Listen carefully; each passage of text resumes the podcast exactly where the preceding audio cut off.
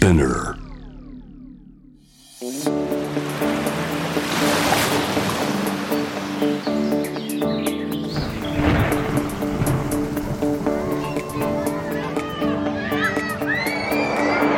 SDGs Explain for Business. 気候危機ジェンダー人権などさまざまな課題に挑戦するための枠組み。それが SDGs そこには必ず矛盾があります。例えば環境を大事にしてビジネスがうまくいかないと失業する人もいて新たに苦しむ人が生まれてしまいます。では一体どうすればいいのでしょうか？SDGs を考えることは自分の仕事が何のために存在するのかを考えるきっかけになります。ちょっとしたミーティング顧客との交渉上司との会話 SDGs をきっかけに考えるヒントをこのポッドキャスト SDGs を仕事に生かすでお伝えいたします。SDGs を仕事に生かす4回目のゲストはジョンソンジョンソンメディカルカンパニーバイオセンス事業部営業部営業本部長大田和裕二さんとヤンセンファーマ株式会社取締役 CFO 経営企画本部本部長事業開発本部本部長加藤優里さん。テーマは個の多様性から生まれるダイバーシティインクルージョンです。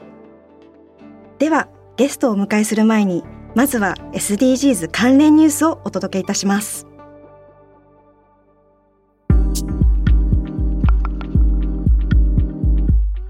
ミスターポテトヘッドからミスターが消えた。その理由とは？映画「トイ・ストーリー」に出てくるミスターポテトヘッドがよりジェンダーニュートラルになるそうです。おもちゃを販売するハズブロ社は2月25日ミスターポテトヘッドの名前からミスターを外すと発表しました。ハズブロ社はポテトヘッドの世界では誰もが歓迎されるんだと感じてもらうためにミスターポテトヘッドのブランドとロゴからミスターを外してジェンダー平等とインクルージョンを促進しますと述べています。映画に出てくるミスターポテトヘッドとミセスポテトヘッドは男女カップルですが今年の秋から販売される新しいポテトヘッドブランドの商品では同性カップルファミリーやシングルペアレントなど多様な家族を作ることができるということです。経団連の副会長に DNA の難波智子会長女性として初の就任。経団連は18人いる副会長の1人に IT 大手 DNA の難波智子会長を充てる人事を固めました。経団連は企業の役員に占める女性の割合を2030年までに30%以上にする目標を掲げており経済団体として正副会長職への女性登用が課題となっていました。6月の通常総会を経て正式に就任します。難波氏は津田塾大学を卒業しアメリカのコンサルタント会社マッキンゼーカンパニーを経て1999年に DNA を設立。2015年から会長に就任しプロ野球12球団オーナー会議の議長も務めました。以上 SDGs ニュースでした。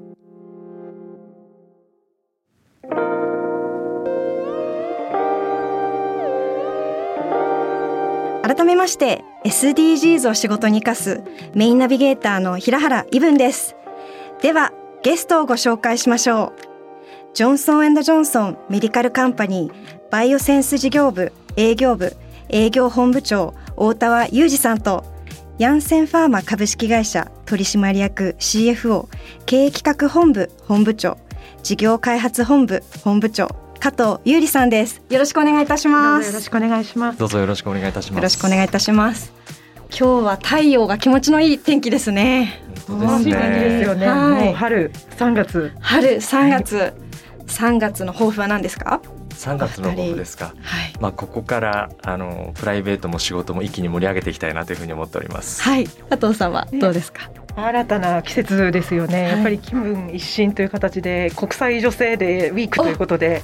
ミモザの黄色で決めてきました。ミモザの黄色で決めてきたんですね。では本日のテーマなんですけども今加藤さんがおっしゃっていて3月8日が国際女性デーなんですけどもジェンダーについて、まあ、どんどんどんどん深掘りをしていこうかなと思っております。そこであの本当ジョンソンジョンソングループ全体としてジェンダーに対する新たな考え方があると伺ったのでここをあのもっと具体的に聞いていければなと思います。ではまずはここ最近のニュースでかなり女性活躍推進だったりジェンダーの問題が着目されてる中まだまだ日本はこのジェンダーというところでですねかなりこうギャップがあるんじゃないかなと思っております。ちょっと今手元にデータが一つあるんですけれども2020年のジェンダーギャップ指数によりますと全体の153カ国中日本121位という結果が分かったんですね。で管理職の割合がですねまた15%前後っていう結果が分かってるんですけどもまず加藤さんにお伺いしたいのが加藤さんかなりこうグローバルなキャリアを歩まれていると思われるんですけどもその中でこう世界と比較した際に日本の女性活躍推進における課題だったりもしくはここは日本がもっとあのうまくいってるなだったりあれば教えていただけると嬉しいです。はい。あのいろいろあるんですけどまず一番自分が個人的に大きく感じたところっていうのが現在の日本のその女性活躍推進って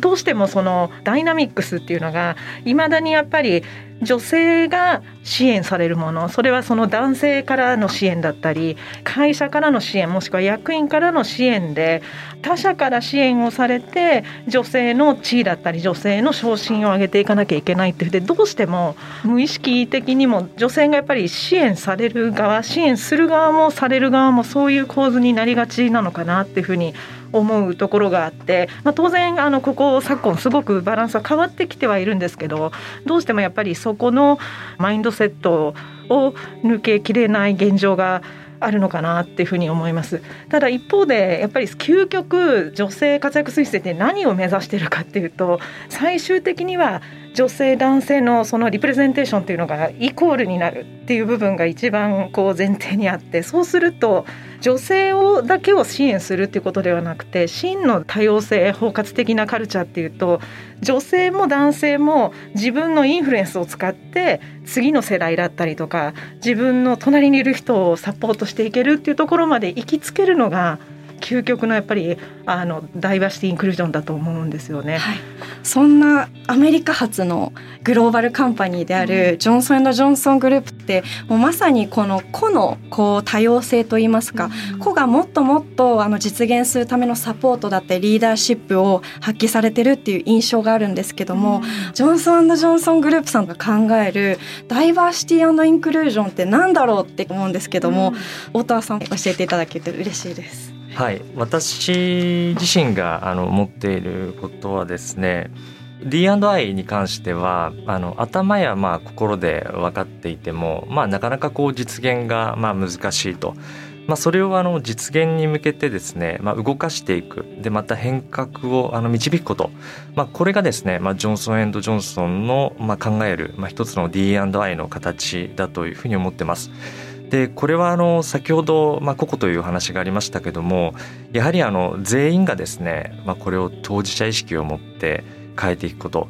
まあ、一つあの我々の方でもその u ビロングという活動を行っておりますがまさにあのこのコンセプトにあの集約されているものだと思います。会社がやるものではなくて、えー、本当従業員一人一人がですね、まあ、意識をそれをまあ変革に変えていくと。まあ、こういったあの全体の力をですね、まあ、生み出していくことがジョンソンジョンソンの考える D&I のあの形なのかなというふうに思っております。はい、まさにこう組織っていうものって生き物だからこそ我々一人一人がこの生きているものに対してどういったようなこう血をどんどん循環させるべきなのかっていうのがすごくポイントなのかなと今お話を聞いていて思いました、はい、加藤さんはいかがでしょうか？まさにあの太田さんがおっしゃったように個々のやっぱり尊重っていうところがすごく大きなポイントになってると思うんですけどもなぜかっていうと結局 D&I カルチャーダイバーシティインクルージョンカルチャー情勢っていうとすでにそういう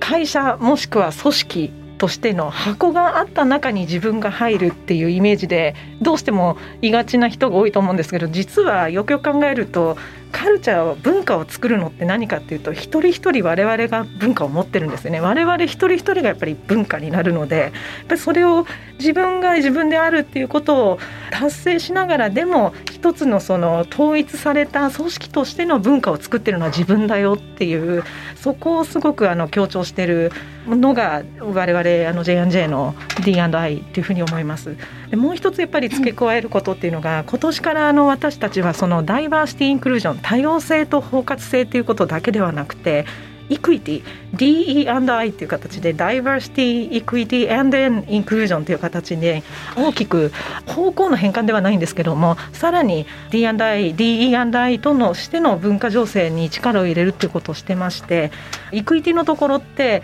日本語に訳すと公正性っていうんですよね。でよくごっちゃ混ぜになってしまうのが equality と equity その平等と公正っていうことなんですけどもこれは平等っていうことではなくて私たちはその公正っていうことに対して経営層から社員のレベルまでコミットしますという形で我々のまあ今年の例えばその社員のパフォーマンスゴールですとか役員のパフォーマンスゴールに入れるという形で強いコミットをしているっていうところが今までに加えてさらに我々が力を入れていくっていうところになっています。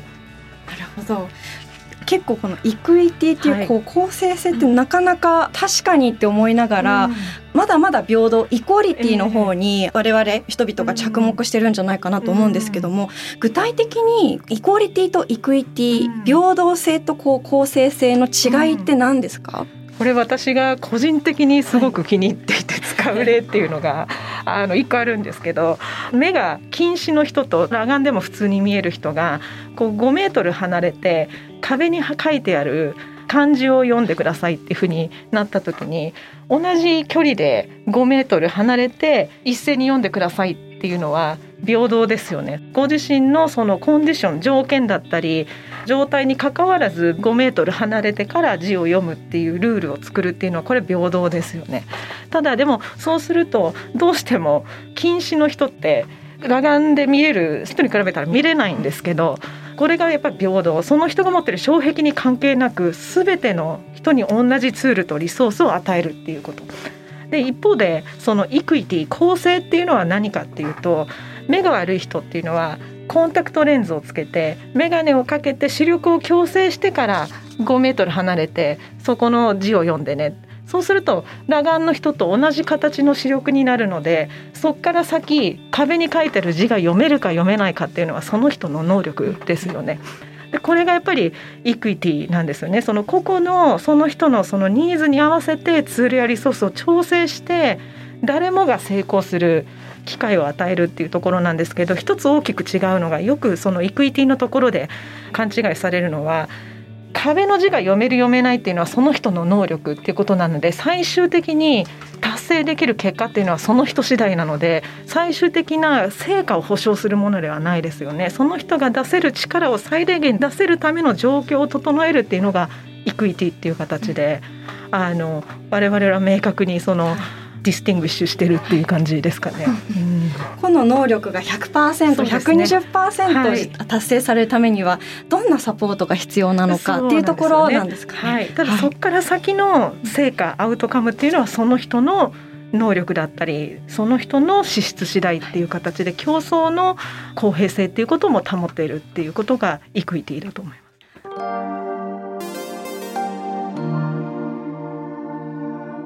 お父さんご質問があります。ジョンソンジョンソングループさんといえばまさにあのクレドがございましてその中にも、まあ、4つの責任の中に顧客の責任があると思うんですね。ジョンソン・ジョンソングループさんが対する顧客といえば医療従事者の方々ですね。今このコロナウイルスがあってからも非常に最前線で活躍されている方々とも共にいろんなことをされていると思うんですけどもこの医療現場における先ほど加藤さんがおっしゃっていたイクイティ公正性を実現するために何が必要だとお考えですか？はい。まずあの、まあ、一丁目一番地はですね、まあ、我々がその提供するサービスであったり、まあ、製品が公正性のある組織から生まれなくてはならないと思ってます。で、まあ、この取り組みには、まあ、本当にゴールはないんですけども、まあ、今あの2つのことに注力して活動してます。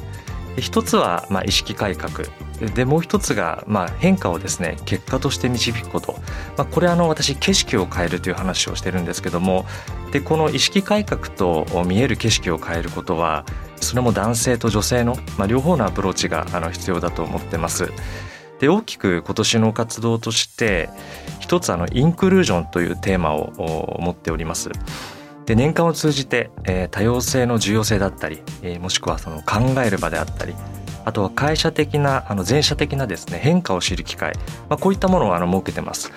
で特にあの現場の前線で活躍するですね社員のファーストラインマネージャーは本当に重要な役割をあの担ってますので男性マネージャーの主体的な取り組みあの変革を促すプログラムやトレーニングというのを今年あの注力して行ってます。でまたあの女性業社員の、まあ、ネットワークであったりメンター制度であったり育成プログラムもあの昨年からスタートおりましてで、まあ、最大の本当パフォーマンスをあの発揮する環境づくりはまあ、個で実現することはあの容易ではないと思っておりまして、まあ、会社としてですね、まあ、時にはその各事業部の壁を越えて全社的なかつあの継続的な取り組みが必要だと思ってます。まあ、この辺りは個人的にもですねこれから先の、まあ、会社としての変化に非常にあの期待しているところです。であの医療現場を、まあ、医療業界を巻き込んだあの取り組みですけどもまあ、D&I は、まあ、これあの日本全体のあの課題ですので医療従事者の方々ともですね、まあ、共通の認識あの課題として、まあ、対話をしております。で私どもあのジョンソンジョンソンは医療の発展に向けて D&I の観点からもですねあの貢献できればと思ってます。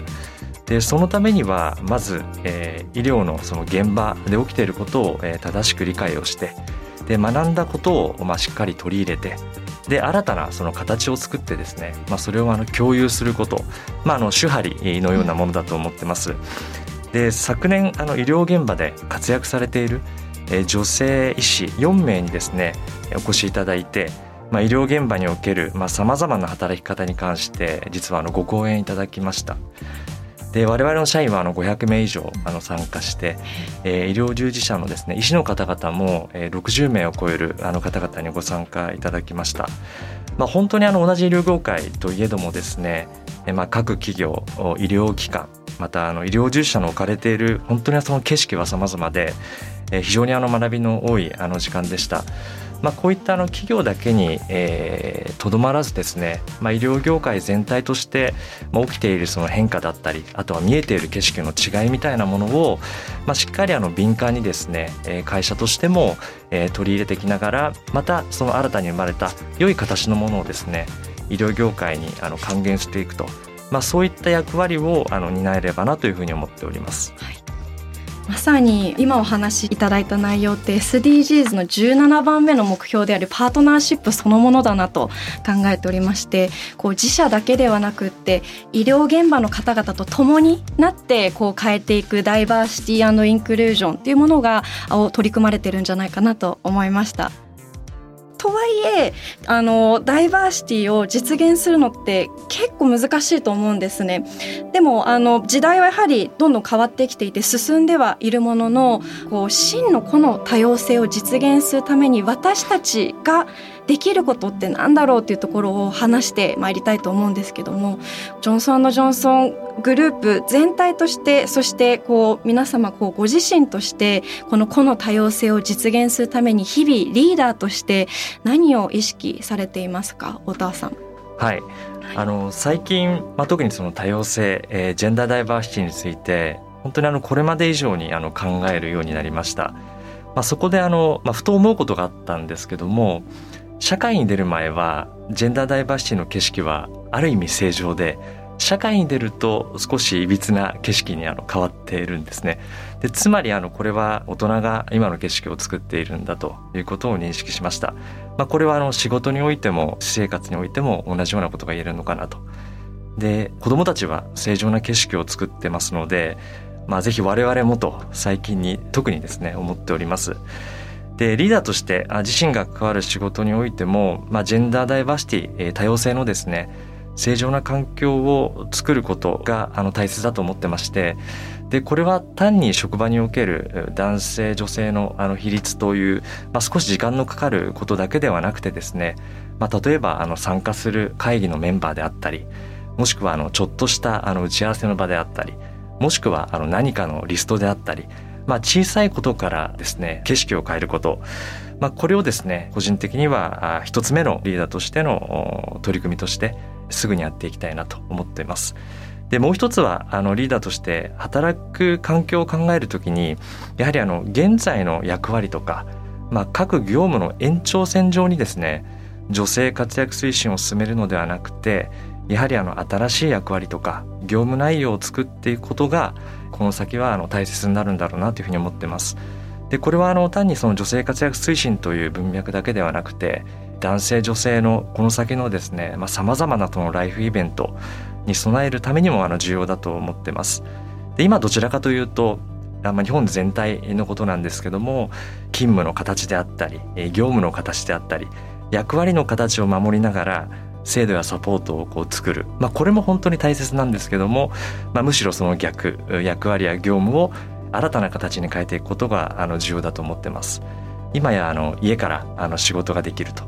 まあ、こういったあの新たな視点で自らのその職場の形をまあ変えていくことがですね個人的にもリーダーとしてどの方でもあのこれからあのできる一つ大切なことなんではないかなというふうに思っております。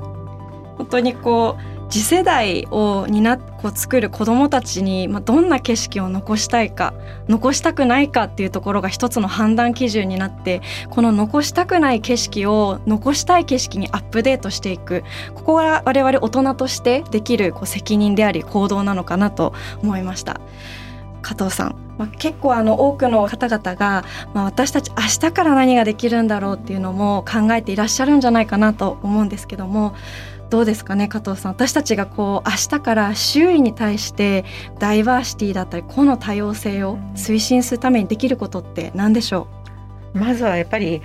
ご自身の立場それから環境のこう心情の中で自分ができる自分が持ってる影響力って何だろうっていうことをやっぱり考えていただくことじゃないかなと思います。例えば企業の中でリーダーシップポジションにいらっしゃる方っていうのは企業の仕組みを変えるもしくはその仕事の在り方を変えるっていう影響力を持ってる方っていうのはじゃあその視点で自分ができることは何だろう、ね、先ほども太田さんがおっしゃった通りミーティングの比率を変えるとかあとは例えば何か発表する時っていうのは無意識にもしくは男性から先女性が後自分たちのその無意識にやってる習慣を少し変えていくっていうことであのどんどん人のビヘイビアって変わっていくと思うんですよね。でそれがやっぱり大きな規模でできるのはあのリーダーシップポジションにいる方そういう世代の方でまた先ほども言ったんですけどじゃあ常にじゃあそういう変化ってリーダーシップポジションにいる人組織が変えてくれるっていうことを待たなきゃいけないかというとそうではなくてこうご自身が個人として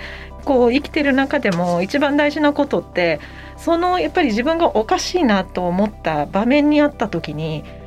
その場で止まってその瞬間をキャッチしておかしいよってやっぱり言える勇気を持つこととそれから周りの人がそういうふうに言える環境を自分がやっぱり作ること、はい、自分自身があれちょっとおかしいなって思った違和感もきちんと声に上げればそれが社会の一票になっていずれかはムーブメントになるっていうところとあとはもうやはり自分のパワーをきちんとみんなにシェアしてみんなで一緒にこうパワフルになっていこうっていうのを今加藤さんの話を聞いていて感じました。ね、成功って、はい、あのゼロサムじゃないですよね。自分が自分とか自分の会社自分の国が勝ったら誰かが負けるっていうのは本当の成功ではなくてシェアする成功っていうこうもう自分がの成功は他者の成功で他者の発展は自分の発展っていう、まあ、そういう考え方が広がっていくと本当の意味でのやっぱりダイバーシティエクイティインクルージョンっていう文化情勢ができるんじゃないのかなと思います。それは会社としても国としてもそうだと思いますよね。ありがとうございます。最後の最後に大人としてですね中学生だったりあのあと高校生ですねこの Z 世代次世代の子どもたちにあの一言ずつコメントいただきたいんですけどもお父さん。まあ、今のその大人の社会もしくは世の中の景色を見てですね、まあ、少しあの違和感を感じてたりあの不安なあの思いもあると思うんですけども、まあ、一人の大人としてですねこれからまあ世の中をまあしっかりあの変えていきますのでもしくは自分の周りでですね新しい景色を作っていきますので期待してくださいと。でもう一つは今見ているものが正しいという信念を持ってですね皆さん自身が世の中に出たらさらに新しい形をですねあの作っていってもらいたいなと。古いものにあの巻かれないというそういったですねあの気持ちを持ってぜひ世の中に出ていただくとこれから先もですね日本の未来は非常に明るいんではないかなというふうに思っております。ありがとうございます。加藤さん。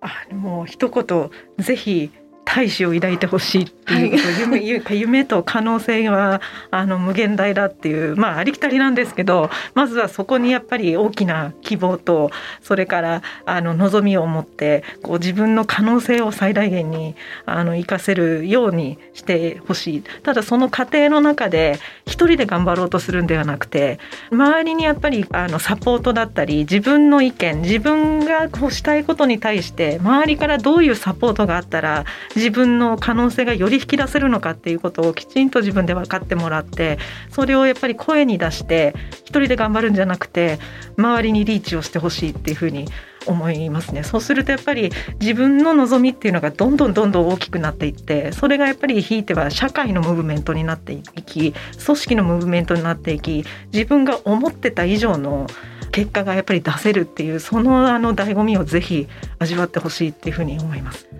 敵なお話ありがとうございました。今日はどうもありがとうございました。ということで今回はジョンソンジョンソンメディカルカンパニーバイオセンス事業部営業部営業本部長大田和裕二さんとヤンセンファーマ株式会社取締役 CFO 経営企画本部本部長事業開発本部本部長加藤優里さんをお迎えしました。SDGs Explain for Business SDGs を仕事に生かす。ここからは仕事で使える SDGs の数字に関するトピックをご紹介します。今日の数字は169です。SDGs は17の目標ばかりが注目されていますがその17項目をより具体的なテーマや数字に落とし込んだものがターゲット。17の目標は分かりやすいですが、イメージがつかないこともあるので、ぜひターゲットも見てみてください。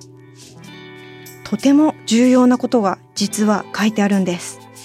例えば、こんなのがあります。2030年までに全ての子供が男女の区別なく適切かつ効果的な学習成果をもたらす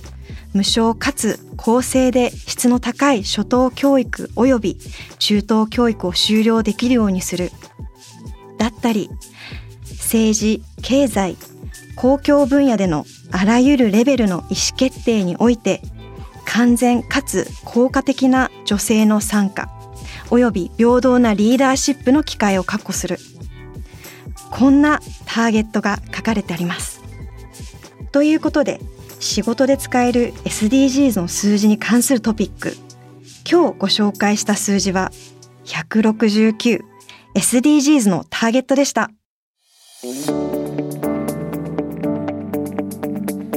お届けしてきました SDGs を仕事に生かす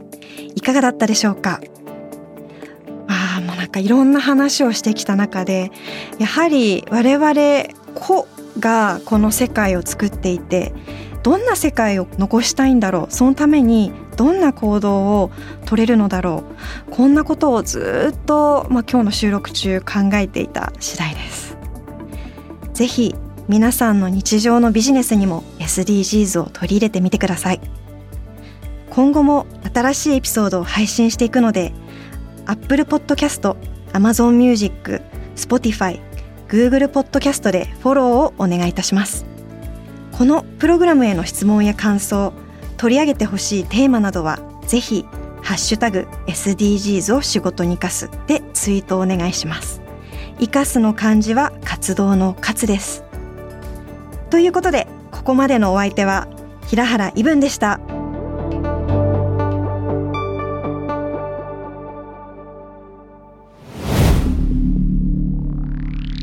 スピンナー